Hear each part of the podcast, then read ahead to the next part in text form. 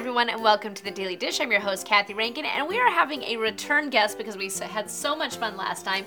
Danny Seo is in house with us. He's the author of Upcycling and his new book, Upcycling Celebrations. And we got some great Thanksgiving tips from you last time, and some just general decor tips. But um, tell me what you think about the holidays. How do you approach the holidays? It's a very stressful time. I A lot of craziness. so. A lot of craziness going on. I grew up on a Christmas tree farm, so oh, I, so it was easy.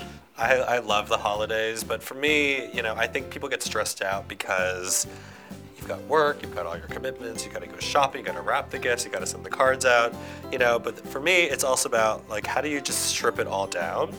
And I don't want to be the Scrooge environmentalist where I buy you a gift and I just go, "Hey, Kathy, happy holidays." It's a scarf, you know, because it's not in a box. There's no gift Right, wrap right. because you know that's all wasteful. And so what I was trying to do is come with ideas where you could have the beautiful tree, you could have great gifts, you could make presents, have great cards, but there's nothing be really wasteful um, or an abundance of time put into it. So, what do you say to people though who who say, "I just don't have time during the holidays to run out and buy these things, or you know, dig around in my trash or my old stuff, and make these crafts? Why can't I just go buy something?" It's funny because for a lot of people, when they hear the word crafts, they think of one school of crafting where it's 25 steps, it's a week long Right. process. There's almost something very colonial or homestead about it where it's Yeah. like, so now I have to light a fire and I gotta, I gotta hit what? Molten what with what? It's like, it's like, I don't want to do that. And so, like, I call my upcycling books like crafting with ADD because I like instant um, results.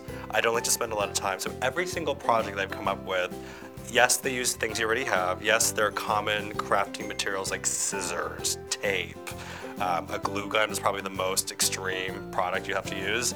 Um, but everything's three steps or less. Yeah, and when we did some of the Thanksgiving stuff, it was two. Many of the activities were two steps. Or one. Yeah, or one step, and even I could do it, and we know that's saying something. So, uh, what what do you suggest that people look for at Christmas if they're going to do some of their own do-it-yourself decor?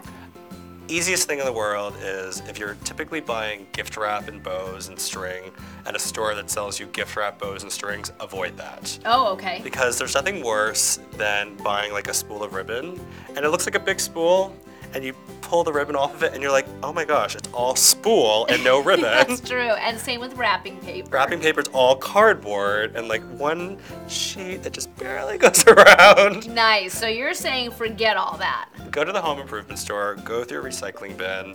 You know, my number one tip for ribbon, for example, is just take a VHS tape, which is an obsolete item that we all have, but we save them for some reason. Right. You can't watch them. Take a hammer, smash it open, and there you have 500 yards of free ribbon for gifts. Well, excellent tips. We're gonna get Cheap. we're gonna get into a lot of this in future episodes. So we look forward to having you on the next Daily Dish, and we'll see you guys soon.